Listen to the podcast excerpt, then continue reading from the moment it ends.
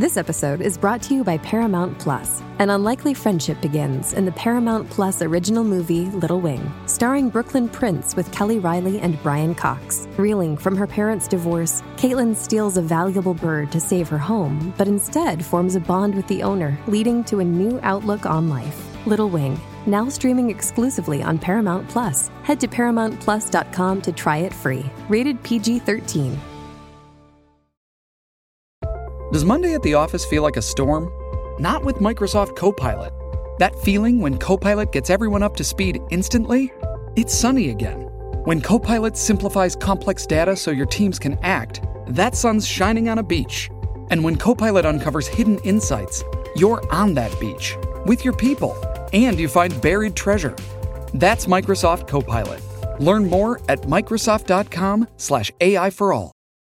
This podcast is part of the Robots Radio Rocket Club, a program designed to help all podcasts reach their full potential. For information about joining the Robots Radio Rocket Club, check out robotsradio.net. Hey, all you heroes and champions, crows, pirates, and inquisitors. Welcome to the Dragon Age Lorecast. I'm Shelby. And I'm Austin. And we are so excited to bring you this podcast. Every episode, we'll be talking about a different topic in the Dragon Age universe. From the Maker to Lyrium to Aravels, we will cover it all. There will be spoilers. And always remember, swooping is bad. Hello and welcome to the Dragon Age Lorecast, where we talk about all things concerning Dragon Age and its lore. I am one of your hosts, Austin, also known as Teacup. Hey, I'm Shelby, also known as She Cup. And we're here to continue our season three, which is talking about magic, spirits, and demons. Oh my. And today we're bringing you a character deep dive. And I'll let you all know all of our character deep dives for season three are, you guessed it, mages. Yes, they are all mages or or magical beings. I guess we could say that way. Is a certain someone who is magical but not a mage one on the list? Um, I mean, he he is was kind of a mage, but his his character uh his class in the game is not but anyway so yeah we're talking about all mages mostly mages this season but today we have a guest We do. So we have with us Vervada, one of the hosts of the Two Girls One Ship podcast. Hey, Vervada. Hello. Thanks for having me back. I'm so excited. yeah yeah it's great to have you back I'm So- always down to gush about Dragon Age, especially this character. So, uh, if you don't know, Vervada guest with us on our Chantry episode back in season two.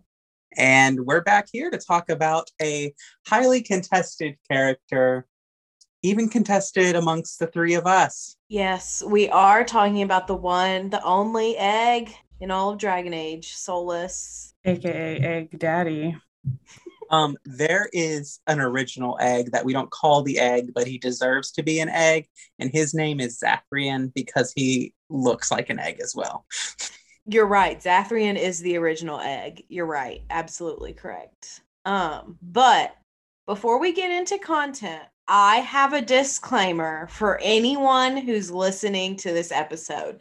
I know in our intro, we say that there will be spoilers.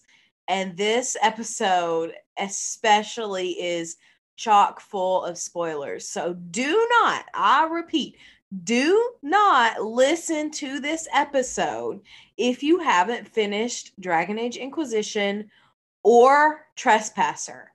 Unless you're okay with spoilers, which I personally do not recommend in this scenario. But that is the disclaimer. So don't come to us angry with us for spoilers if you continue to listen to this episode. I was waiting for Sam's voice because So here's your effing spoiler alert. Anyways, are we ready for the fun facts? All right. So, first and foremost, Solas is an elven apostate who is an expert on the Fade. He is a companion in Dragon Age Inquisition and a potential romance option for female elven inquisitors only. Also, he is the first romance option available only to elven players, and originally, Solas wasn't going to be romanceable. I was shocked when I read that. The game genuinely would not be the same if he wasn't romanceable. It would be the first game where the apostate is not romanceable. That's true. Apparently, BioWare likes the bad boys. Um, and bad girlies. I'm just going to laugh so hard if in Dad, the apostate companion is like the most wholesome, like not heartbreaking romance ever, and no one does it because they're all traumatized. Um, well, I think that's likely actually. I know we all have different opinions about the Solas romance, and we will get into that later, but I think we have a good representation between the three of us.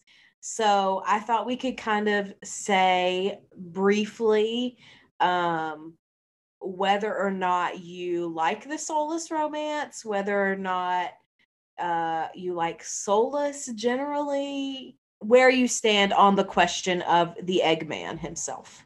As the ambassador of the podcast about video game romances, I feel like I'm obligated to like the Solas romance. But that aside, I genuinely do.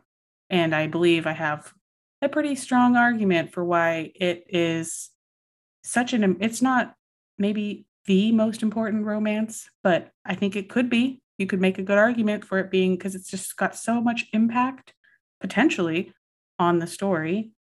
And I can't really think of another romance that really has that potential. And uh, yeah, it's not it's not an easy one, but it's definitely a good one. I think. Obviously, all all these rabid Solas mancers wouldn't exist. True, um, and I think I agree with you that it is one of the the more story focused romances. Um, and the only other one I think that really holds a candle to it at all is the Morrigan romance. Um, but so you are agree. you are pro Solas. Austin, yeah. what about you? I don't want I'm not anti Solas. Are you sure? Because you asked me earlier if you could just skip this episode. I did. So as we all know here on the podcast, me and Anders are not friends. How, can we pause? How do you always find a way to relate everything back to you hating Anders? Because it was traumatizing for me. But anyway, so as we all know, I am not friends with Anders. And so I think with Solas, so much of it is colored by Anders because in my brain, like I can't be mad at Anders for what he did and then just excuse what Solas is going to do. I get that, but they're to- two totally different characters. Oh, I know, and I don't think they're the same at all. I feel for Solas in a lot of ways, like his. Com- we'll get into this. His companion quest and just the sadness that he so much feels, and like I think he's a good representation of like internalized inter- for lack of a better word, internalized racism. Like he is so traumatized by what has happened to the elven people that he is now racist towards the elven people. So I feel for mm-hmm. him in a lot of ways like that, but he is just an asshole. And my my biggest things are like, and again, this goes back to Anders too, is the kind of hypocritical things that happen. Like Anders says he wants to fight for freedom and like his all his, all his gear is named after this sense of like freedom or whatever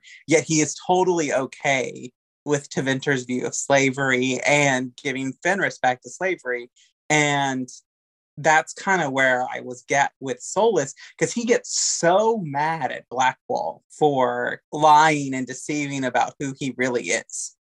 I have an argument against that, but I don't know if we want to get into it just yet. I But- yeah, I I disagree with some of the things you said, but I think we should move on and we can get Mhm. into it a little. I just want to later. remember to put a bookmark on what you just said about lying about who you are. 'cause We will address this later. If I generally summed you up in your views towards Solas, you would generally be on the anti-Solas side. I know you disagree with that, but that's that's where I'm placing you. I'll be fine. I definitely would not be siding with him. As of right now, I am not siding with him going into dad. Okay. So Vervada's pro Solas, Austin is anti, and I find myself somewhere in the middle, um, which I feel like is very rare. I don't feel like anybody in the fandom is like, oh, Solas is mid. Like it's either you love him or you hate him, or you really love him or you really hate him. Like there's not much in the middle. Um, but I find myself in the middle on Solas. I, I don't, um, I definitely don't hate him but his romance is not my favorite. But let's get back to the fun facts. So, um, this is an actual fun fact. In the Elven language, the word solas means pride. And there is a city in the Tevinter Imperium north of the Silent Plains that is called Solas. And this is also um, the area in which there is another Elven or Dalish tribe that basically worships the uh, Forgotten Ones, the opposite of the Evanuris, ancient Elven gods. So that's an interesting connection. There also seems to be hints in the lore that there is maybe that same tribe of Dalish or another one that um, has like totally allied with Solas, and they were kind of like his first followers, like when he came back, essentially. So we don't know a lot about that, but those are some hinting thing. Also, another really interesting thing is that Solas talks in iambic pentameter all the time. And if the Inquisitor responds, uh, chooses the response that is iambic pentameter, like in response, you get more approval. I do love me some poetic words. The way he speaks is like painting a picture, and that's one of the reasons why I really like him. Yeah, he, he has he has a way with words. Um, and I, I also love like a The good voice. yeah, I love a good literary reference in my video games. So Mhm. I think that also that is why a lot of people might overplay his arrogance a lot because we, you know, we associate that kind of Shakespearean English and Shakespeare's the most famous use of the iambic pentameter. So like we associate that whole area with like the uppity s- like snob people, but that's not really fair in my opinion. Yeah. I think it's Mhm. also a really good device to make him seem so different than everyone else in the Inquisition. He doesn't speak like anyone else, so he's automatically marked as different. And yeah, it does come off as haughty because he's quite haughty, but it's also a beautiful way to speak. It reminds me when I first heard him talk, it reminded me of the way things were described in like Lord of the Rings, which was one of the first books I read in my life. And um it was just in, I was instantly attracted to that. I was like, yes, please write me poetry. Yeah, totally agree. Um, and also he is considered a hedge mage by uh, people who don't know like his true identity. So if you have listened to our episode on magic, our first episode of season three, we talked a little bit about hedge mages, and and basically a hedge mage is anyone who's uh, magic, who is a magic user and who is not like trained in a circle. So a circle or these circles, um, they have a very specific way of training you. And so when you start developing your magic and you're getting trained, you get trained in a specific way.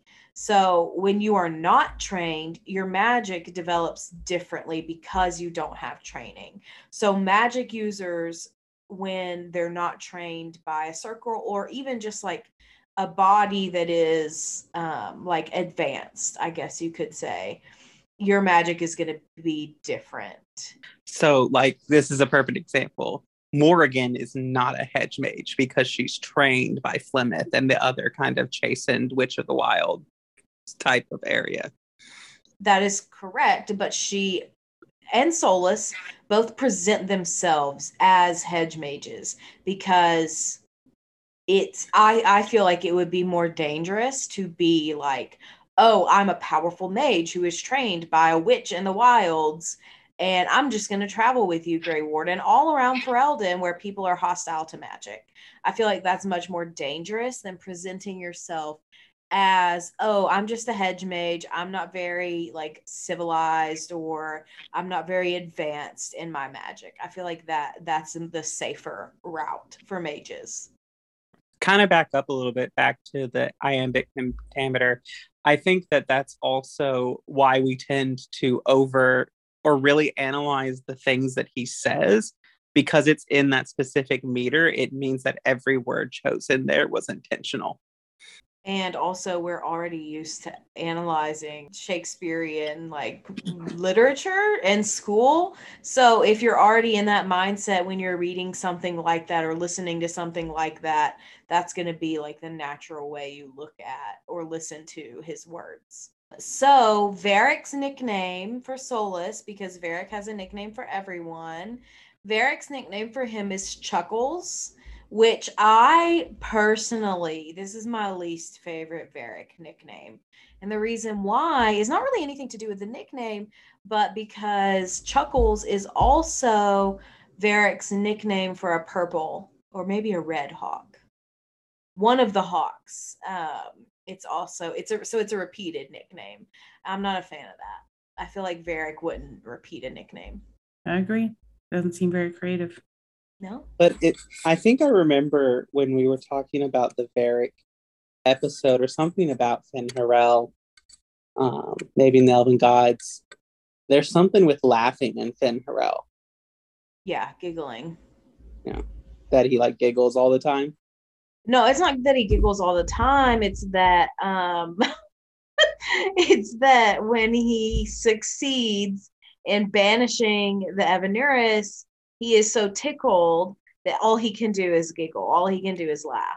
Feeds into my Varric is the maker theory. Oh my god. Okay.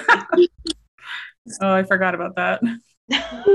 well, I have a couple more fun facts and then we can get into like his general bio. So, Solas's greatest fear, as we know from the Fade, is dying alone, which I found to be vastly interesting and not at all what I would have expected. Yep. Solas also hates tea, as we know from the cutscene. Um, and then my last fun fact is that Solas is typically described as knowledgeable, logical, and refusing to believe in like good and evil. Like he doesn't see those categories as easily definable, which I think is fairly accurate very convenient for him as well. Mm-hmm. Very convenient. Very well, it also makes sense that he, if he is really Fen um, that he walks, but Fen is the only god that walks between the two groups. Whereas the like, at least from what we know of the Dalish, they categorize the two groups into good and evil. But Fen walks that line and goes between. That's a great point. All right, so let's get into the content, the juicy stuff. So, Solas was written by Patrick Weekes.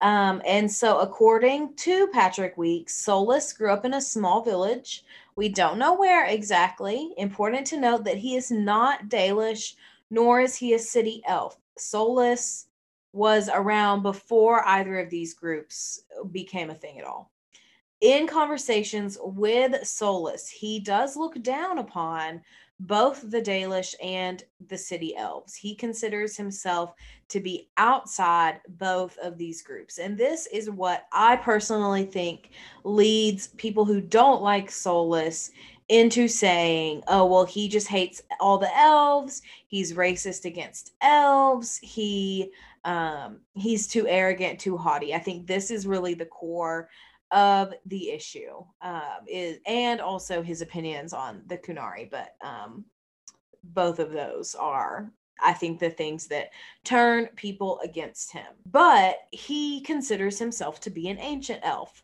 And and that makes total sense. Like he doesn't really have anything in common even with the city elves and the Dalish elves. So, Solas's specialty, since we know he is a mage, his specialty is in the Fade and he spends so much of his time in the Fade, dreaming, sleeping all the time in ancient ruins, battlefields, wherever significant events have happened. Solas is going to be there. And that's because he wants to learn all there is to learn about that location, wherever he is studying, throughout all of time and history. And so, because of this, this is his goal because of that, he has a much more expansive and open minded view on magic and the Fade than pretty much anybody else you can meet in Thedas. He does not fear spirits and he does not consider them to be demons, unlike most of the rest of the party. And that's why we have Solas constantly embracing Cole. Cole is is the one that goes to Solas when he has identity issues, you could say. And Solas is really the only one I think who could listen to him and help him and actually be helpful. There are other people who would support him, of course, but I think Solas is one of the only people in the party who can actually like give any kind of material help in this situation. I feel like Solas also has an ulterior motive for learning about all the history because I think that's how he's judging the world and coming to his conclusion about what needs to happen by going to all these significant places and seeing them from multiple perspectives because he tells us that in the Fade nothing is clear and he uses Ostagar as an example and it's like sometimes I see the noble king dying in battle betrayed by a person he trusted and on one side on another side I'll see a commander trying to save the troops under his command. Yeah, I see that but I I don't think it's, it's as much about like having this ulterior motive to judge the world. I think it's more about like he is he wants he's missed so much in the time that he's been sleeping in the time that he hasn't been part of the world that he is trying to catch up on everything that he's missed. Yeah i i like that's how i think of it and i also think of it as there are places in the fade that are essences of what his world must have been like and it's probably almost nostalgic for him like he can when he talks to the older spirits and he goes to the older places, it's a way to remember what he lost, basically, what he caused to be lost. Yeah, absolutely. So, kind of going off of that, Solas is totally a loner. He um, doesn't really have a lot of friends in the material world. He considers his friends uh, to be the spirits that he meets in the Fade. And so he spends most of his time in his little alcove in Skyhold. And honestly, he doesn't venture out very often. For example, we often see Blackwall, he will move between right outside of the stable, inside the stable, in different parts of the stables. He'll talk to different NPCs that are around. We don't see Solas doing that at all. We don't see him having ambient conversations. We don't see NPCs wandering into that his area in Skyhold. We don't see it that at, at all. And when you know he's painting all the murals on the wall, it's kind of like he's creating his own little fade moment of the Inquisition. Like as you go about your adventures, he adds more to it, and it's just his little take on what's going on, I guess. Yeah, and I don't know if you've read um, To Tevinter Nights, but there is a very interesting chapter in um, in that in that series that involves the paintings in the alcove and a demon. So I would just recommend you to read that. So, Solas is also very thoughtful and he always favors thoughtful solutions to conflicts and like asking questions. He values like free thinking he is not someone that wants everyone to think like him and i think that you definitely see that in the romance um, that you can you can change him and you can influence his thoughts especially his thoughts on other races and the elves but when you do make choices that are not thoughtful or choices that are like rash, you do lose approval with him. Okay, so I brought a couple quotes. This is a quote from the World of Thedas encyclopedia, and it says this Though he has made attempts to reach out to others, notably Dalish elves, towards whom he is skeptical, to teach them what he has learned of the Fade, he has frequently been derided by both enemies and allies as a liar and a madman. This adds to the impression others sometimes have that Solas does not care about other elves, when in fact he merely fears there is no way to help them in their current state, and he has grown weary of not being heeded. What do y'all think about this quote? I definitely feel a little kinship with the part of has grown weary of not being heeded. Retweet. but I think it's interesting. This quote frames it as kind of going against like the criticism that Solas gets that he doesn't care about the elves or doesn't like elves.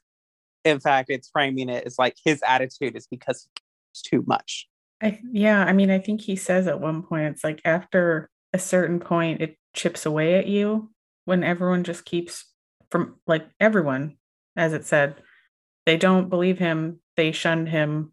The world he knew and grew up in and was Fen Harel in was so intrinsically involved with magic. Like magic just permeated everything. And now it's so separate and it's seen as a curse if you are a mage like it's not good and everything is so different and you know he sees like shadows of what his people once were and they don't want anything to do with him and i imagine after so many times of that happening you start to feel like it's never going to work and you know his fear of dying alone is a very valid one because as it, stands he is probably the loneliest person in the world there's no one else like him anymore i mean unless you count like Mythal and all that, but she may be gone, blah, blah, blah. We don't really know about that.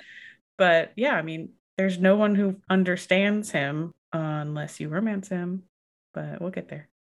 Maybe you could count Abelas and the Sentinel Elves too, but yeah, yeah, you're right. There's there's not a lot of people that he has like this innate kinship with that just understand his worldview and the way he looks at them. But I definitely, when I first read this, quote. I took it, I was annoyed. Um, I took it the other way, and which is that he is so convinced of his own intelligence and that his worldview is the right worldview that he is then condescending to all these other groups, which makes them hostile to him, of course. Like nobody wants to be told, oh, your sacred tattoos are actually slave markings. Want me to get rid of them for you? Like, that's an earth shattering revelation that people need more than like 30 seconds to to react to. You can you can have these conversations tactfully. And I personally am not sure that Solas did that or um tried even to do that but i do also have understanding that this is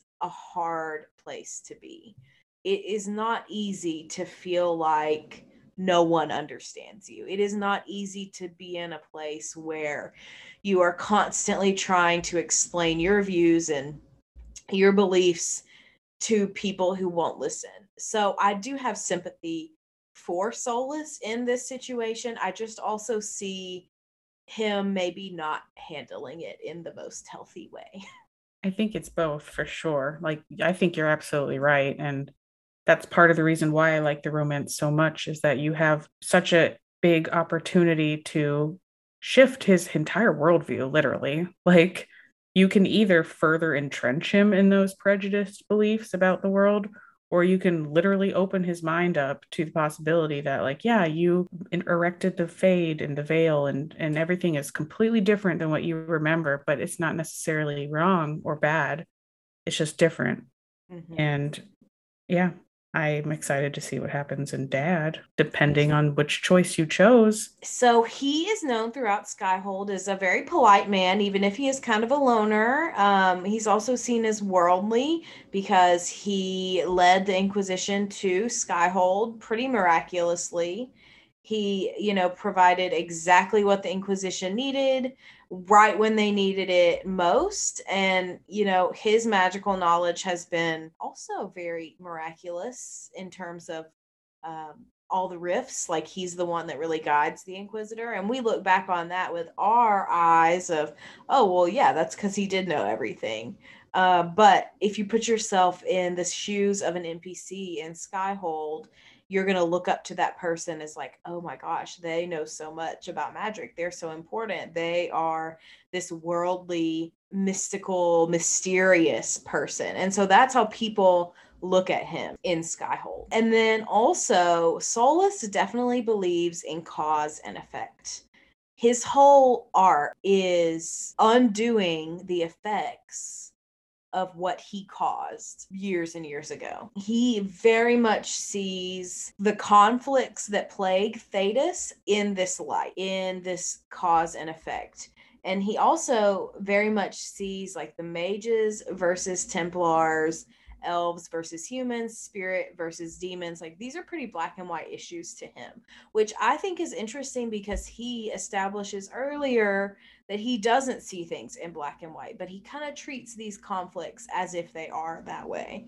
When he does treat these issues as black and white, I think it causes people to think he doesn't care about others, especially other elves, when in fact he he does. He just believes that he can't really help them in the way that they're currently living he he just has to restore their former way of life and that's that's the best way to help them not necessarily to like help them in this life which i don't agree with but that's where he's coming from. Okay, so I just have one more thing to talk about with his bio, and then we can get into the mid break. So, if solas's approval drops dramatically, so if you hate solas you're not friends with him, you um, will get a cutscene in Skyhold where Solas basically confronts you about your manipulative behavior and support of divisive ignorance, I think is what he calls it. And this scene is so good.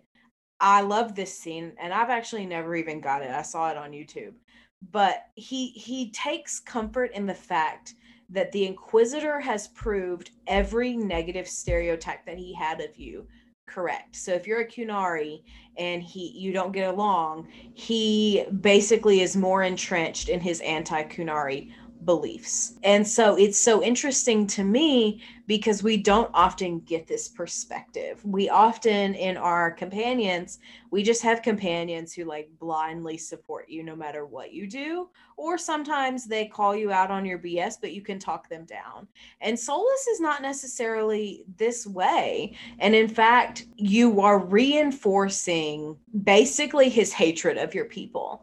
And I think that that's a very interesting dynamic that you don't always get that often but even even if you do have differences with Solas and you get this scene he does still stay with the inquisition because he still feels like the inquisition is the best way to like solve the whole Corypheus crisis um, and he hopes that he will one day be heated um, and this is when you can punch him. And then there, there's another scene that happens in Trespasser. If you have low enough approval, that just makes me laugh so much you get to trespasser uh he you know he says his line it's like i'm sure you have questions.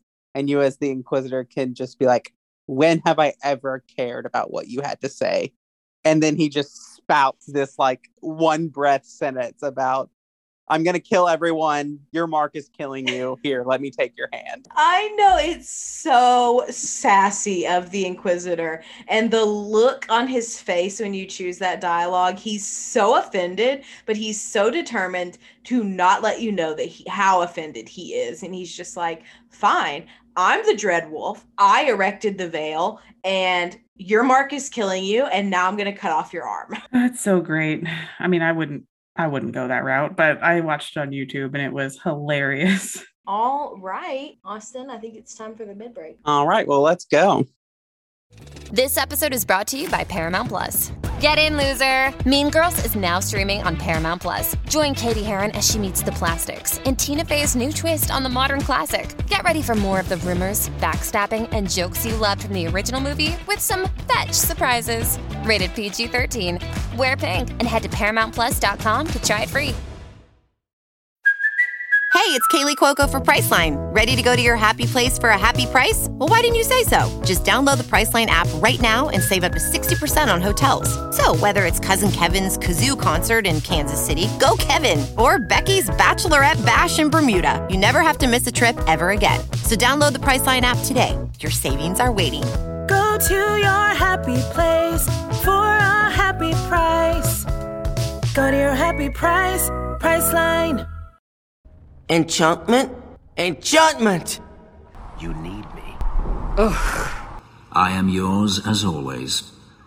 Well, welcome to the middle of the show where we talk about all things that don't have to do with the lore on the Lorecast. And it's time like this that we thank our patrons. And we go about by doing that by reading our first patrons. We do this every show. Our first patrons are Lisa M, Genesis, Derek B, and Zuba. Thank y'all for being our patrons. Yes, thank you. If you would like to join our Patreon, you can find the link in the episode description. There are various tiers, all with different benefits from just having early access and ad free episodes, all the way to coming on the show with us for our patron episode. Um, you need to be at the first enchanter tier for that benefit if you'd like to join and join us on the show as we discuss topics. We greatly appreciate all the support we can get from there. And another way to support the show is to leave us reviews on Spotify and Apple. If you leave us a five star review on Apple, we will read it out on a future episode of the show. Shelby, I don't think we have a new review to read today. No, we don't have a new review or a Hero, Hawke, or Herald to read out either. All right. Well, if you would lo- still like to share your Hero, Hawke, or Herald, you can drop that in our Discord and we will read them out on the show. We love sharing our uh, PCs with everyone, player characters. And so that's great. Um, if you would like to come and talk with us more, you can join our Discord. The link is also in the d- episode description, the Cups podcasting and more. You can join there, come and chat with us about Dragon Age, about our other podcasts that we host with the Assassin's Creed Lorecast or the other podcasts that I also co-host, the Holocron Histories podcast.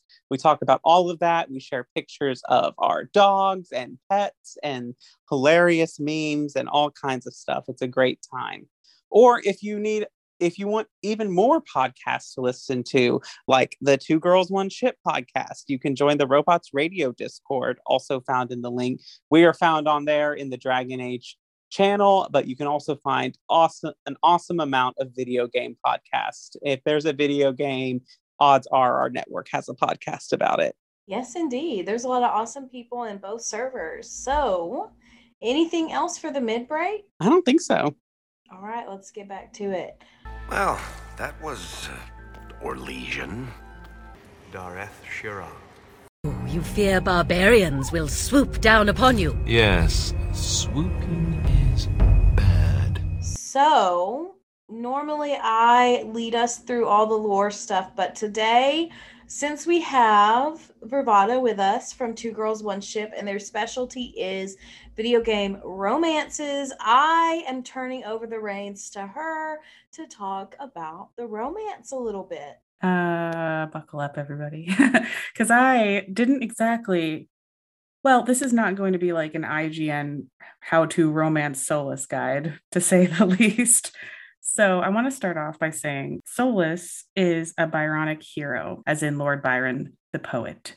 If you don't know what that means, it essentially is a man of loneliness and mystery, which perfectly sums up Solas. I just I pulled actually two quotes from two of Lord Byron's poems because I think they perfectly describe Solas, and I always like a chance to slip some poetry into a podcast. So the first one is a short one from the poem When I Roved a Young Highlander, and it goes, As the last of my race, I must wither alone and delight but in days I have witnessed before.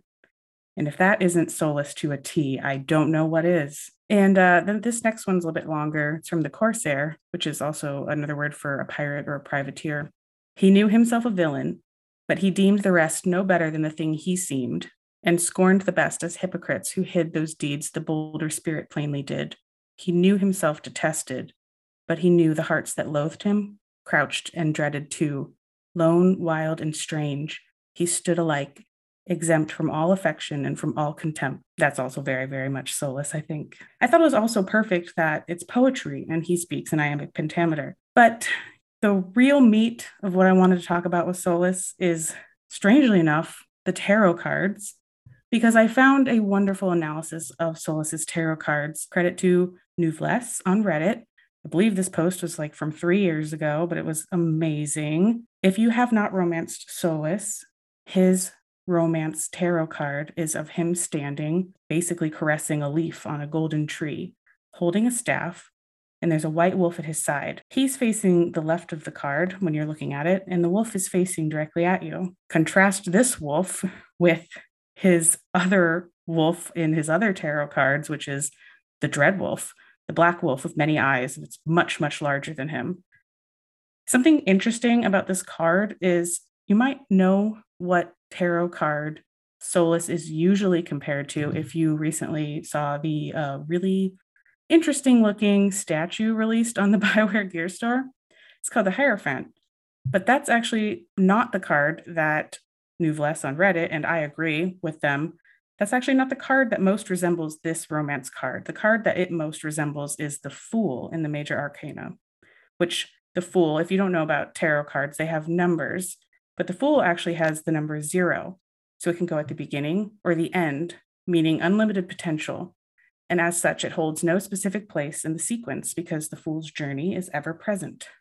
And we can compare that with the journey Solas took to get to Lavellan's side. If his story is correct, and he is one was once Fen'Harel, the rebel leader, and he erected the veil to save his people, he watched the world he loved turn to ash, and he had to witness the elves' subjugation and the loss of magic as it was. When he awoke from his long sleep, the world as he knew it was only held in the memories of the farthest reaches of the Fade and in the oldest spirits. and his name, had become a curse. It makes his general disdain for everything much more understandable and his motivations for trying to basically control Z everything. After lifetimes of darkness, his heart full of guilt, shame, and fatalistic determination, because remember, his greatest fear is to die alone. And this path of tearing down the veil, not really sure what's going to happen. He might die on this journey. He calls his path the path of Dinan Shiral, which is the path of death. So, very easy to assume that he believes he'll die at the end of his mission to bring down the veil. But then he meets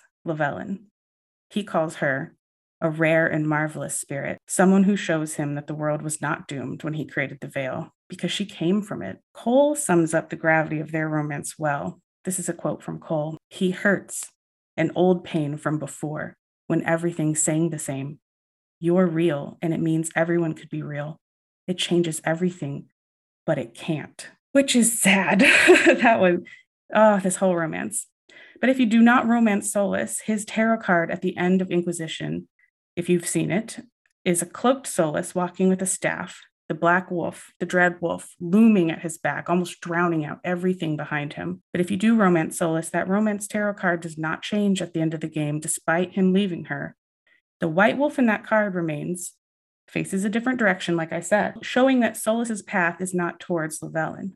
But if you put the Lavellan tarot card, when you're making your character and you're first choosing what race to play, you choose the female elf, that tarot card, if you put it next to the Solas Romance card, they face each other. And she even has a golden tree in her card, so it really looks like they're together. And that wolf, Fen'Harel, is a symbol of his journey, the journey of death. Exactly who or what's death is uncertain, and I am sure it's going to be explored in Dad. But for me, this love between Lavellan and Solas is precious. She is literally the first person in many lifetimes to have seen past all his roles and titles especially that of Fen'Harel, to the person he just is, Solas, which is why I disagreed earlier with Austin when he said that he lied about who he is, because he didn't really. He is Solas. Fen'Harel was just a title. And I just want to remind everyone that this is a preview of our Two Girls, One Ship episode on Solas. That's probably not coming out till next year. But aside from the great kissing, aside from the booty grabbing, the reason why I will always love this romance is because, like I said earlier, I believe it to be potentially the most impactful romance on story for any BioWare story.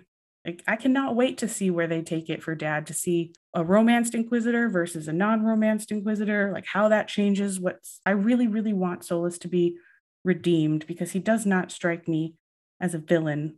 He strikes me as very, very unwilling anti-hero. So I think especially with how much you're able to change his mind when you view what a Solas that you romanced and was kind to versus a very low approval Solas, how different their views are.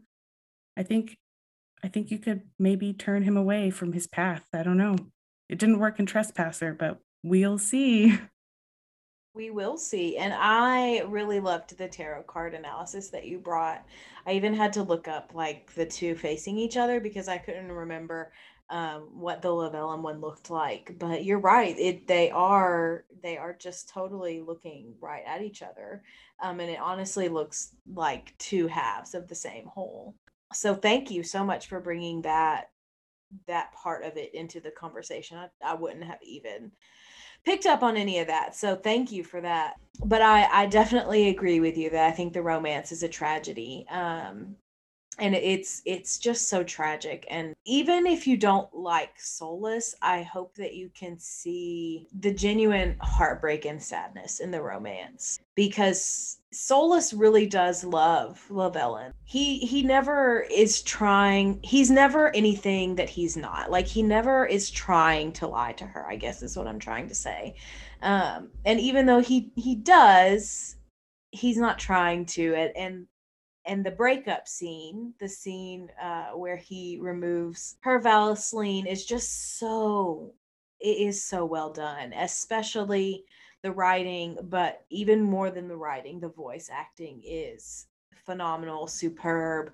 And there's there's one I've only seen it with uh, the British voice, but the the way that she just captures like that moment of despair and like the voice cracking like all of it is just 10 out of 10 phenomenal. Um so i would say if you haven't played a Dragon Age Inquisition playthrough where you romanced solas You should either think about it before DAD comes out or just watch it on YouTube because and and not that it's canon or not that it's the best playthrough to have, but I do think that if you are a fan of this game, it is a perspective that you need to have to be able to understand who Solas is more. Because I think when you don't romance him, you don't see that more intimate side of him. And so it's very easy to write him off as like, oh, he's just a loner, nerd, annoying, arrogant guy who who wants to tell me what to do all the time. And that's not really who he is. He has very specific views. Um, so definitely watch the romance to get to know him a little bit more.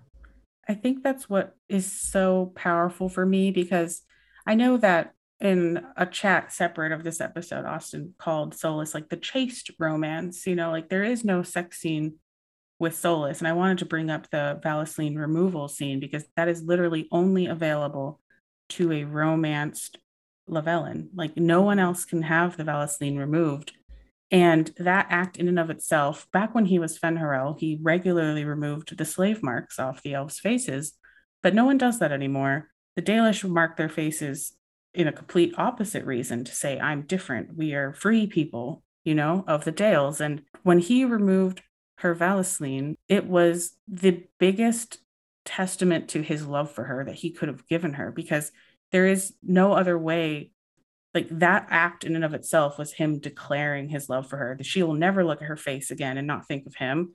He gave her a gift in his mind. It wasn't just like you used to have slave markings. Let me take them off and free you. It was literally like him marking her by removing her marks you know? And it was it, some i i did find some arguments on the internet that said that was akin to a sex scene but i actually really like that it wasn't because for me, I am just such a hopeless romantic. That was so, even though it was heartbreaking, it was also so romantic because they are, for whatever reason, star-crossed lovers. And it's all because Solas feels so strongly that his mission must happen. For whatever reason, he thinks he has to do this to save the world. And I guess the only hope is to convince him that that world's already gone. We can't save it. So hopefully a romance Lavellan can be enough to do that. I guess we'll find out in Dad, whatever goes on there. Yeah, I hope we do find out. And I, have to agree with you that I like that there's not necessarily a sex scene in the romance. And uh, I kind of come from it with a different perspective because for me, I feel like it it would be borderline wrong to have a sex scene in a relationship where one party doesn't really know who the other party is. Like that's that's not the best dynamic to be promoting in my opinion Yeah. and i think i think solas says says, something yeah Mhm. he says something to the effect of that at the end like how he just he couldn't and i respect i that made me respect him a lot more when i saw that part of him Ah, just so tragic and beautiful. I think it's also a nice change of pace because BioWare, as a gaming company, and even just the video game industry altogether, so much of romance, like the intimacy of romance, culminates in that sex scene. Like, that is the mm-hmm. most intimate moment. And with Solas, that's not the case. And it shows that intimacy takes place in many forms. And I think about if comparing to another BioWare game, in Mass Effect, if you've romanced Thane and you don't romance anyone in Mass Effect 3 and you do the Citadel DLC, you basically wake up alone. You're comforted by the ghost of Thane. And it's another moment of like, it's not this like sexual scene, but it's a highly intimate scene.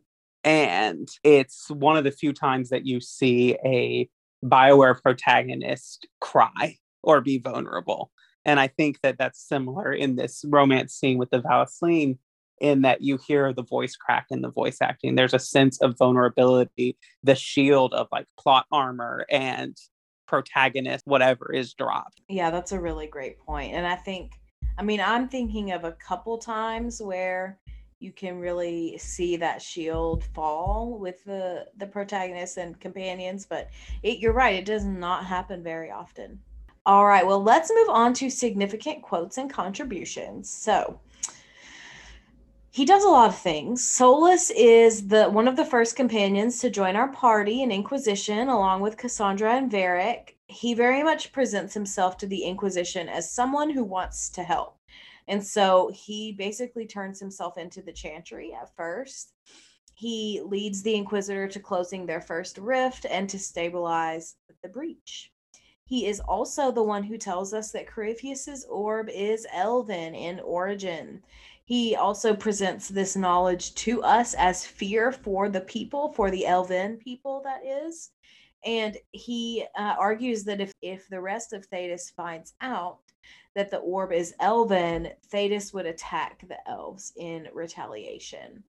In reality, the el the orb is not elven in origin; it is Solas in origin, and he is i think he is really protecting himself in this situation which is fair i get it i totally get where he's coming from but i do think the orbs will have a role to play in dad Well, I sometimes wonder, like, from a mythology perspective, often a god's power is in an associated object. Um, in D and D, like gods have artifacts, and those artifacts are pieces of the god's power. Similar in the Elder Scrolls with the Daedra and the Daedric artifacts. Um, and so, with the Greek gods, their powers lied in their thrones on Olympus. If you destroyed and took the thrones away, the gods would cease to have their power. And so, it makes me think that this orb is a way for Solas to channel his power and, like, mainly a source of it. And I think it's likely that the other Evanuris and Forgotten ones have one, have them too.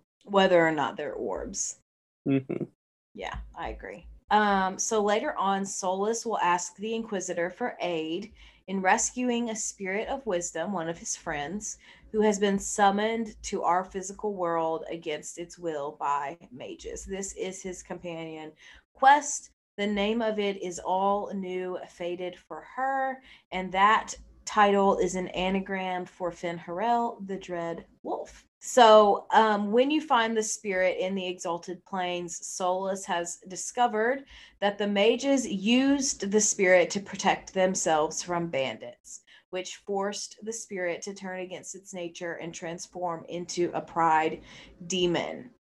If you destroy the binding pillars, you can revert the demon into a feminine humanoid form of a spirit and as uh, the spirit you know passes on Solas turns his anger toward the mages. Fairly, I think. The Inquisitor can either talk him down or let him murder them. And then Solas leaves the party and later on returns to Skyhold. And this scene is also tragic, I think, because it, it very much illustrates that spirits are real to him in a way that they're not real to most other people in Thedas. And also, these idiot mages from the circle they have no idea who they're talking to. Like, first of all, with the Inquisitor, one of the most powerful mages, like in Thedas, but also Solas is literally an ancient elven god. They have no idea, of course, nor could they, but they're just like, oh, we didn't know it was gonna kill us. You never know what could happen. We're mages. And then Solas is like, Are you freaking kidding me right now? Shut up. Like, you don't know what you're talking about. So it really illustrates like the idiocy of circle mages, I think. I just don't understand why they needed a pride demon when they're mages. Right. I don't get it. I guess I guess they thought they couldn't handle the bandits. I don't know. So well, now I, they have a bandits and a demon. Mages can be easily overwhelmed by numbers. It's one of the reasons why like the mages just didn't decimate the darkspawn hordes because their numbers just keep growing. And a mage, as we know from Dragon Age Origins, a mage needs concentration. The spell casting can't be interrupted. They need to draw on lyrium. There's a lot of factors that go in there, whereas a demon has a sem- seemingly endless supply of energy, needing only probably blood magic to operate. So that's probably why but I think back to the point, there's a really, I think the as Inquisitor, you can basically tell them like when they're talking to just say, I think it's best if you just stop talking now. But Solas does after this return to Skyhold and um, you finish the game afterwards. So in the post credit scene, as the three of us know, Solas meets with Flemeth, who addresses him as the Dread Wolf, as well as an old friend. Solas then tells her that he allowed the orb to fall into the hands of the Venatori in order for Corypheus to unlock its true power, something he could not accomplish on his own because he was too weak after awakening from his long slumber. Solas seems remorseful and regretful and recognizes that this um, is not ideal and that he probably should be punished for it. He does claim, however, that while he should pay the price, quote, he can't face this punishment yet because the people, the Elven people, still need him. This is when he apologizes to Flemeth, which she answers with an embrace and an apology, interestingly, of her own. Following their exchange, Solas seems to affect Flemeth in some way, and strands of light emerge from her body. She then collapses in his arms, seemingly petrified. And when Solas raises his head, his eyes glow with the same blue light that emanated from Flemeth. And this is the end of the base game. It's a very contested, discussed, theorized scene. So I thought we could share any thoughts we have about that part of I'm just going to say after listening to the Morrigan episode of Two One Ship, uh, I don't trust anything Flemeth does. And also I don't think that that means she's well, Flemeth might be dead, but Mythal definitely isn't. Like even in, and and I do believe that Solas could put her essence somewhere else. And I'm sure the well of Mythal is going to come into play for that one. Whoever drank from it, I don't know. Because that's how she survived all this time. It's not like Flemeth is immortal. They passed the essence down through the line. So Solas could just be a little an egg incubator for right now. Um, yeah, I sorry, I'm hung up on egg incubator, but no, I agree with both of y'all. I don't necessarily think this means Mythal is dead. Um, we know that Flemeth had other daughters besides Morrigan. In canon, we know one of them is named Yavanna. We meet her in one of the comics. So we don't know if there are more.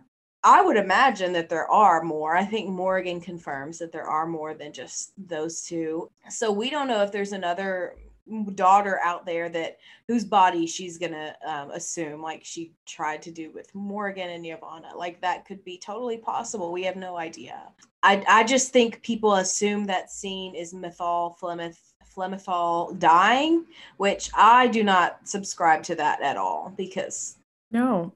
i mean I, yeah Don't we have to also uh like contend with the spirit of the old god that was in Morrigan's son if you went that hmm. route and didn't didn't she take that too? So, I mean, if that happened in your playthrough, I don't know how they're gonna there's so many storylines to track, but gonna have a thing to do with something. I have a theory. This is a quote about the orb from Solas. He says that Corypheus may think the orb is Tevinter. His empire's magic was built on the bones of my people. I almost want to interpret this quote literally, in that somehow the bodies of the Evanuris or the Forgotten Ones are powering Tevinter's magic.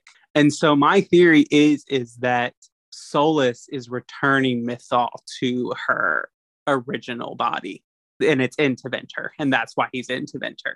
that's really interesting and i'm i think you may have um a good direction with that I don't know. I like the thought that it's their actual bodies. That would be very interesting. But I wonder if it's not just, do we know where, please correct me if I'm saying this wrong. I always want to say Arlathan, or is it Arlathon? How do they pronounce it? The ancient elven city, the capital, right? i think it's arlathon Yeah, I always Um, want Arlathan. It sounds more elfy to me, but Arlathon, sure, is probably in Tevinter, right?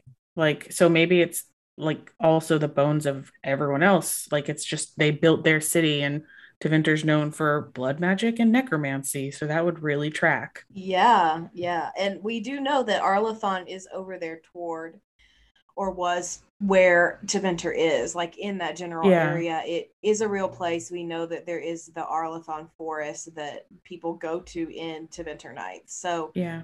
that totally tracks for me. I always like the thought, you know how so Corypheus was one of the ancient magisters, and he was like, I went to the Golden City and it was empty. And part of me wonders if all of this lore, like the Chantry's origin story for the world with the Maker and the Elven gods, like we know for a fact the Elven gods were real because we've met two of them. So the rest of them logically should be real too. And and there the truth is sprinkled in all of these stories, I'm sure. So it makes complete sense to me that I don't know if the Magisters had anything to do with the fall, but they came afterward and that was the seat of their power. But because Solas put the veil up, maybe that's why it was empty. I don't know. They weren't there hmm. anymore. Because it's it's to me it's always been interesting that the Fade is supposed to be like the same part of the world you're at and and kind of like in dreams just like stacked on top of each other right? Like two worlds it's separated by the veil. But the world beyond the veil the fade is so destroyed. And so i wonder if it is literally like frozen in time right after solas did it. Yeah, that's interesting. I think the things that are coming to mind in response to that are that like neither time nor geography works the same in the fade. So I think that your thought is probably correct, uh, but maybe not in all of the ways we think. Yeah it's not like the upside down in stranger things but like Right. you you know but it's like it's i've always thought it was interesting that there's little pieces of the ancient like you can see the library for instance when you Mhm. travel through the um, crossroads and so for me i'm just like there has to be pieces of his world in the fade and that's why it looks so destroyed Also, mm-hmm. we know the fade looks different for each mage as they're dreaming and as they're entering it, or in each person too. And we see this in like the way the fear demon's powers manifest for each individual people. Like Sarah has her quote of like, "I wish it was spiders," because she sees the nothing, whatever that is. Well, are we ready to talk about Trespasser? So, in the two years after Corypheus's defeat, Solas has amassed a very large network of spies and agents, many of whom are already within the Inquisition, as we know. During this time, he also gains control of the eluvian network, which allowed him to grow significantly in power. Example, the ability to petrify people immediately. Example, the Vitasala. Eventually, the Inquisition came across a Qunari conspiracy called the Dragon's Breath to invade and attack southern Thedas. They came across this while hunting Solas, and they believed that Solas was an agent of Fen Harel. We know it to be he is Fen Harel, and he reveals that when you finally meet him in Trespasser. After we fight the Qunari, Solas and the Inquisitor meet in the crossroads, and he basically explains himself and saves the Inquisitor's life by cutting off their arm and the anchor. If the Inquisitor has gathered enough evidence, they can call him out on being Fen Harel, to which Solas will either congratulate them with high approval or remark that they have grown clever since he left with low approval. I have never never gathered all the things. I don't have the patience for it. Um, so I've never had that part of the conversation. But otherwise, Solas will confess to being Fen Harel himself. So I wrote up all of the things that Solas claims to be. And we can talk about whether we believe him or not at the end. So, number one, Solas reveals that he fought back against the Evanuris after they betrayed and murdered Mythal, who was the one and only elven god who loved the people.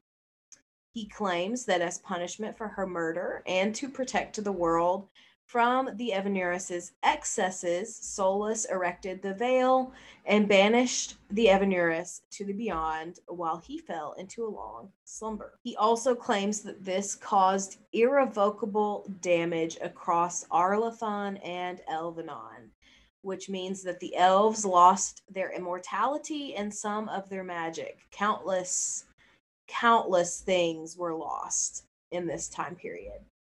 He also claims that he vowed to walk the solitary path of the Dinan Shiral in order to restore the Elven people, regardless of the cost to Thedas or to himself. He cannot be swayed at all, even if romanced. And then finally, he claims that he was the one who gave Corypheus the Orb of Destruction, as it is called. His plan was for Corypheus to unlock the orb and die in the resulting explosion. He did not foresee Corypheus having uncovered the secret of effective immortality, as we'll put it if everything had gone according to his plan, he would have reclaimed the orb, used its power to tear down the veil with the anchor. After the world after this, the world would burn from the ensuing chaos, and he would have then restored the world of his time, the world of the elves. And those are all of his claims. I personally tend to believe him. Uh not necessarily taking his his words at face value but at least his intentions. I think i do believe him. I think i do believe him too. And i think this is where like i really do kind of take issue with solas in that he is so convinced that he knows what's best. He is so convinced that he has the answer and that what he has to do is the only way to accomplish his goals. When he doesn't take the time to listen or learn from the people he's trying to help. I think he does. If you play your cards right as a romance inquisitor, he does take that time, but at the end of the day, his own like he's too smart for his own good. That he think he knows that he's extremely intelligent so he says well my conclusion must be the right conclusion yeah and he like can't be convinced that maybe there is another way yeah, and if I were an elf of Thedas, I would probably join up with him too after living that type of life, either being a city elf or being forced to live in the wilds because people hate you. As far as if he's telling the truth or not, I mean, we know he's telling his truth, that's for sure. Uh, as far as it being the truth, it definitely isn't because no one ever tells the truth. It's all depending on your perception. And for whatever reason, he really thinks that the only way to save the world is to bring down the veil, which to me is interesting because he once thought the only way to save the world was to erect the veil. So mm-hmm. I'm not really sure what he thinks is going to happen now. Right. Once Yeah, he tears just it down, have- is, is- is he yeah. planning for the Evanuris to come back? Because they could, right? Right. And is is he gonna change his mind again in a thousand years? Like And yeah, where what about the other elven gods? Not the Evanuris, the forbidden forgotten ones or one- the the, forgotten forgotten, ones. ones. There we go. Oh, I couldn't Mhm. remember exactly what they were called. Like they we don't even know their names, right?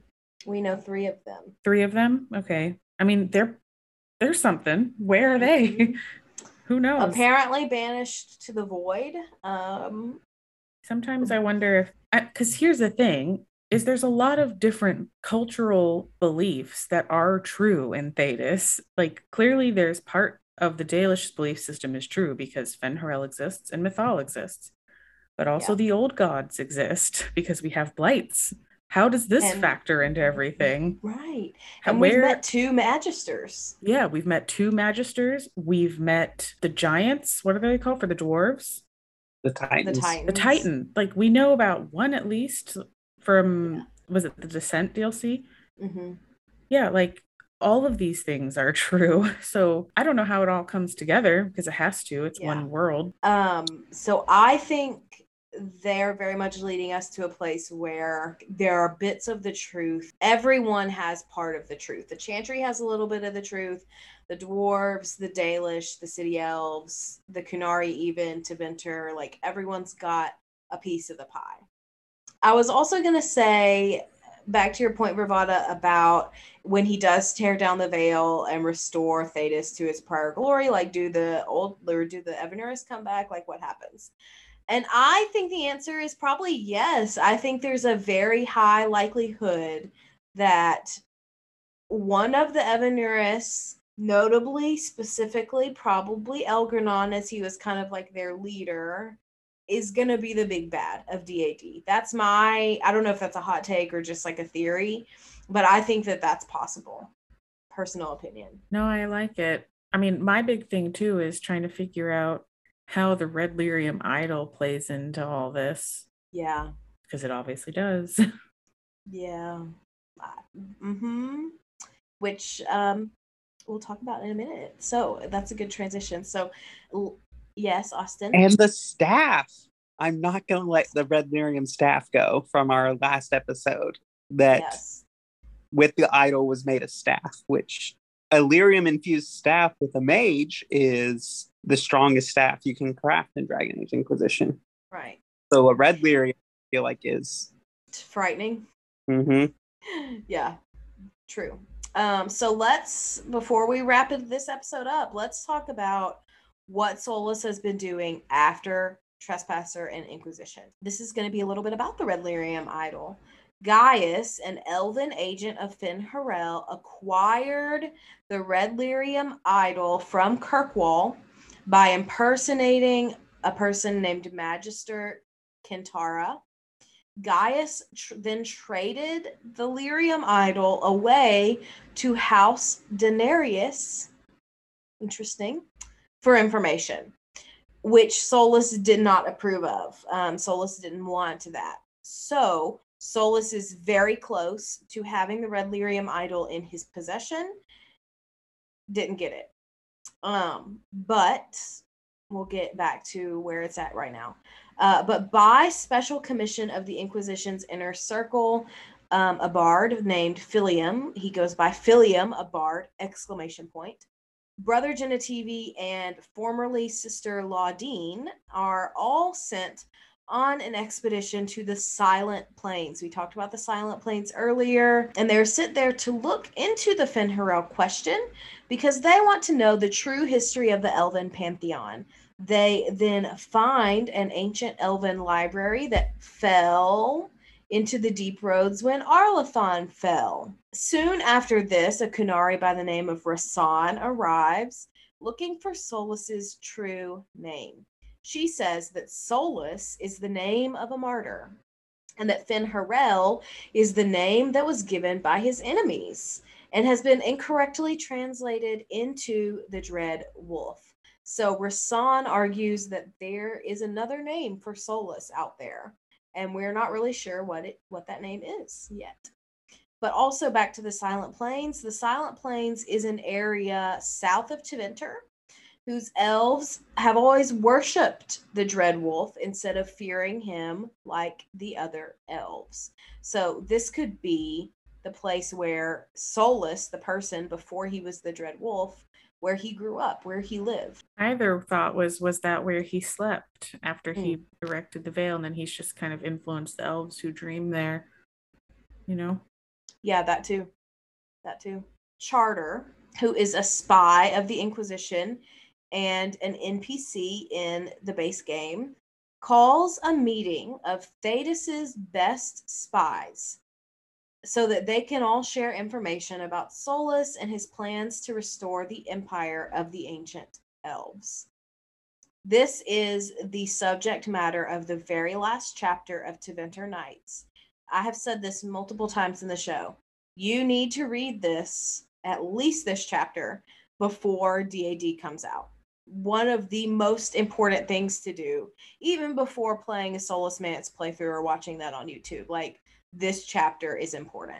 So I'm going to sum it up. If you haven't read that, you might want to just turn off the episode here.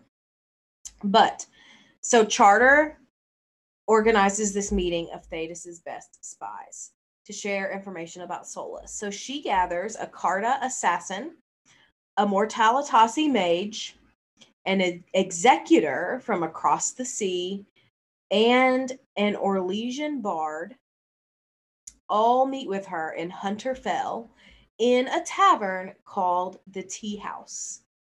So, in this meeting, the Carta assassin says that Solas wants the lyrium idol. They retrieved Meredith's statue thanks to a potion, and several people were killed in their sleep as if during a bad dream, including dwarves. The Mortalitasi says that she was attacked by the Dread Wolf in the Fade while using the lyrium idol as part of a ritual with a Tevinter mage.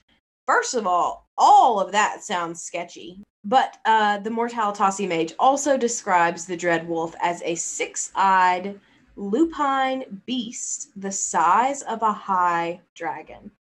Interesting, goes along with the tarot cards.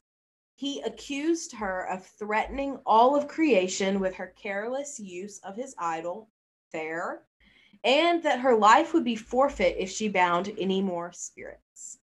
An army of spirits then attacked her in the real world through a rift after the ritual collapsed. The Orlesian bard claims that he saw Solas retrieve the idol from an auction house in Lamarin. These stories indicate that Solas has already begun his ritual that will restore the Elven Empire and that it has already begun to affect the Fade, and that the lyrium idol is intimately connected in some way in all of this. As they each start accusing each other of lying, Charter realizes that Solas is in fact posing as the Orlesian bard, wearing a dragon mask and long blonde curls, and that he has turned the executor to stone with a touch to prevent him from speaking. Charter then begs for her life, and he grants it to her. But he does kill the Carta assassin and the Mortalitasi mage. Solas claims that he has no choice but to go through with his plan, that it will save the world, and that the elves who still remain like Charter might even find it a better place. He also says that revealing his plan to the Inquisitor was a moment of weakness, and that he is no god, only prideful, hot headed, and foolish. He then asks her to apologize to the Inquisitor when she reports back, and then he leaves. And that's the end of it. Wow. I want to see him in curls. also, I think it's funny that the tavern's called the Tea House and he hates mm-hmm. tea. Yep. but so I mean, many interesting things, right? Yeah, but seriously though, like I really want to know, and I'm sure everyone else does. I really want to know why he thinks this is the only way to save the world. Is it does it have something to do with everything? Because I mean, there is what one or two old gods left to cause blights, right? There's not many mm-hmm. more. I don't know. Two. There's two. Okay. Yeah. Maybe three. uh, there's unknown, but definitely. Yeah, two. there's just so many things that can go wrong here. I don't know. I don't know if destroying the veil will save it. What happens to the demons and the spirits when the veil comes down? What were they before the veil went up? Were they there? I don't know. I don't know. Well- I, I I feel like his obsession with restoring the world the way that it was is almost like he's running from something. Like he knows something is coming to Thedas that will destroy them, and this is what's going to prevent it. I agree because he doesn't feel like he he seems desperate always. Yeah. He he doesn't seem like a crazed dictator or like happy to be in power in any way. Like he just he seems like he is being forced. Like he truly thinks this is the only way, and that's why I want to know why he thinks that. this is my theory for his rushing. I think that what he did greatly weakened the veil, and that if his plan had gone according to plan with Corypheus, the veil would have been destroyed. But because it was just weakened, I think that Elgar'nan and the Evanuris or the Forgotten Ones have been biding and building strength. And he wants to te- tear down the veil to weaken them before they break it down themselves. That could Definitely be it. possible. Mhm. Terrifying thought, but yeah, it's possible. So, where is Solas now? Um, in DAD, they're very much setting him up as the obvious antagonist of the game, um, and he's been in all the trailers. I'm not sure that he will be the main antagonist. I think that that could be a foil, but they're setting him up to be the main antagonist. Kind of one of the things that that leads me to say that is the quote of him at the end of Trespasser when he says, "So you found me at le- at last. I suspect you have questions." And then in one of the trailers, he says, "They call me the Dread Wolf. What will they call you when all this is over?" That doesn't sound to me like someone you're fighting. That doesn't sound like your enemy. Why would you be having a conversation like that with your enemy, your opponent in a war? And I also just want to say Corypheus wasn't anywhere near the Dragon Age Inquisition trailers. And he's uh not the only magister, so there's probably some more somewhere. Who knows? Yeah, I feel like they forgot about the architect, but like the architect Uh, could I totally know. be a- alive in your world state. Exactly. I have another theory. So, and this unfortunately Love goes it. back to Anders, but if we talk about no. If we talk about Anders' relationship with Justice, like Mhm. almost pushes Anders to where he takes over for Anders and acts in ways that and that the real Anders would not act. hmm So maybe there's a similar thing happening with Solas, and his urgency is that he needs to restore the elven people before this demon takes over and destroys the entire world. Because that was my question is like, did if the veil didn't exist before, it makes sense that the demons didn't either. And if he removes the veil, perhaps the demons will just all like poof out of existence or something. I don't know. But also, like like you said with Justice and Anders, like that they exist, so that kind of relationship with a spirit slash demon can exist again. And it makes sense that it would be so much worse with Solas because he's so much more powerful and older and all that stuff you know even if he isn't a god he's not normal like he's he's an ancient elf you know He also claims that spirits and demons are the same. Mhm. Just demons are corrupted versions of spirits. For example, like Justice, when corrupted by Anders' own oppression and anger and hatred, becomes vengeance. I think demons probably did exist before the veil because I, and I think that's what Solas talks about the excessiveness of the Evanuris oh is yeah that you're right using spirits so much that they were becoming corrupted yeah and these demons. And the Chantry teaches us kind of a similar thing in the in Threnodies, whatever it is, um, five that you know the spirits became corrupted, and they use similar words like turning to pride and Yeah. lust and desire and things like that. I think it's interesting though like i don't know it was int- so Solas's companion quest when if you choose to break the boundary pillars or the what are they called? They're holding the spirit there, the demon there, and you can revert the pride demon back to the spirit of wisdom that is his friend. She disappears and he acts like she died. I don't know what that means, how a spirit can die, but what it did prove is that you can revert a demon back to the spirit form which is good because if Solas becomes a abomination or something, you know, like we could fix him. Hopefully, that's an option. So I would want to fix him. Yeah, and we also know that from Pharamond. Wynn also touches on the subject. You can ask her if an abomination can be reversed, and she says there might be some way by killing the demon in the fade, kind of like you do with Connor.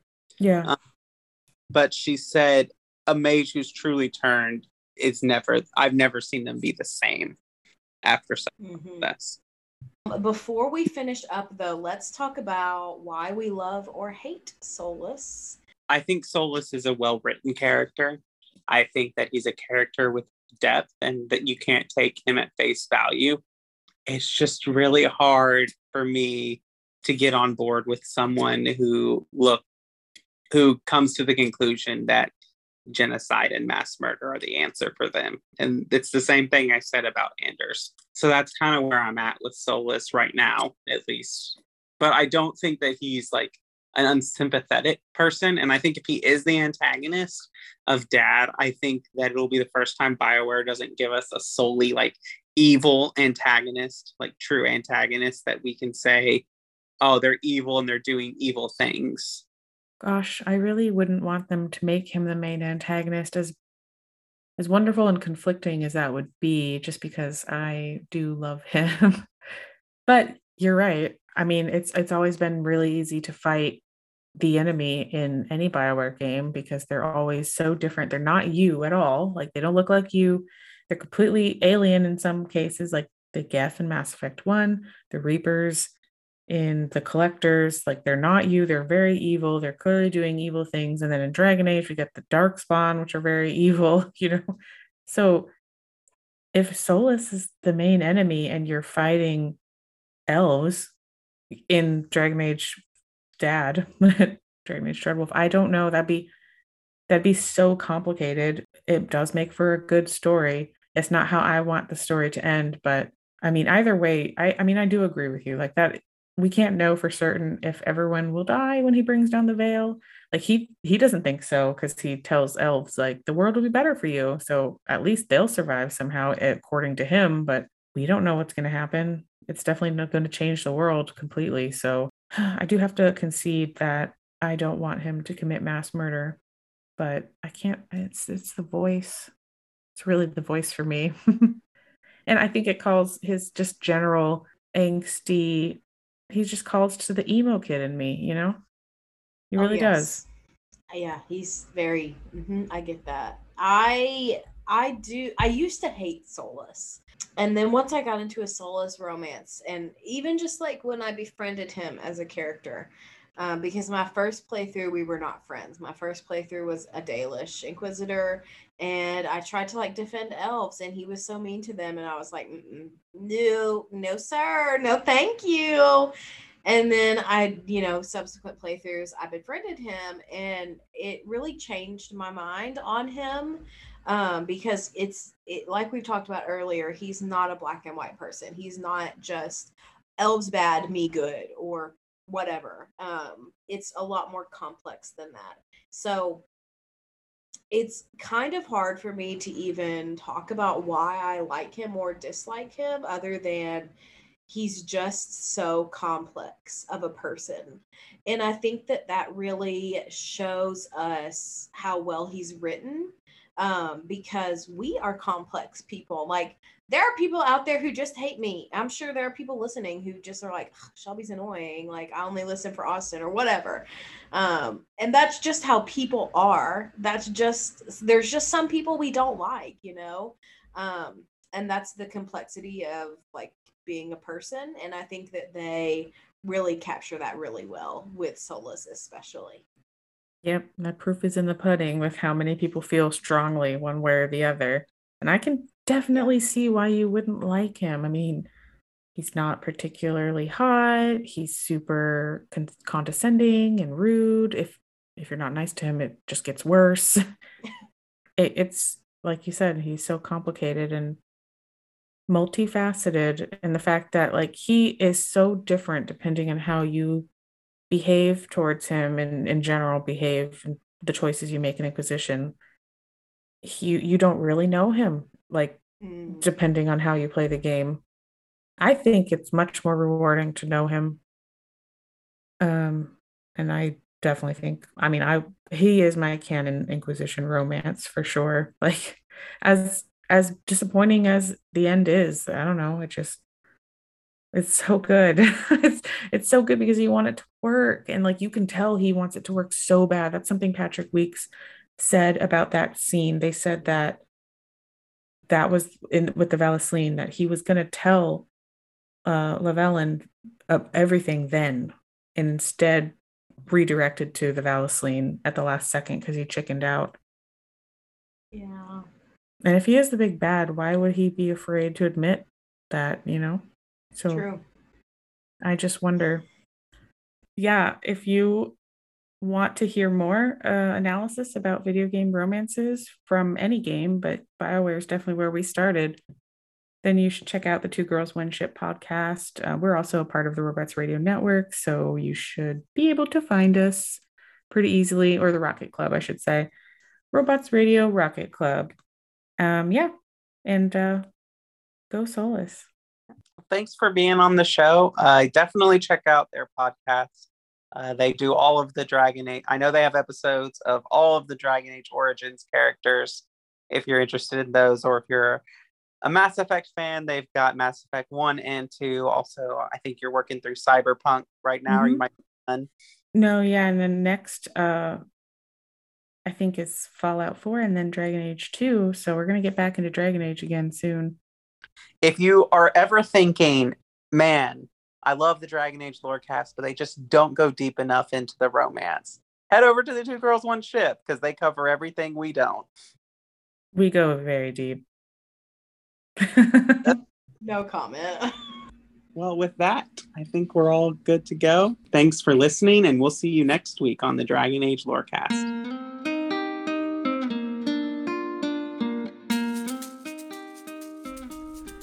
Thanks for listening to the Dragon Age Lorecast. As always, you can find us on Twitter at DA Lorecast. If you have any lore questions, topics to unpack, or side character suggestions, email them to us at dalorecast at gmail.com. The Dragon Age Lorecast is a part of the Robots Radio Rocket Club.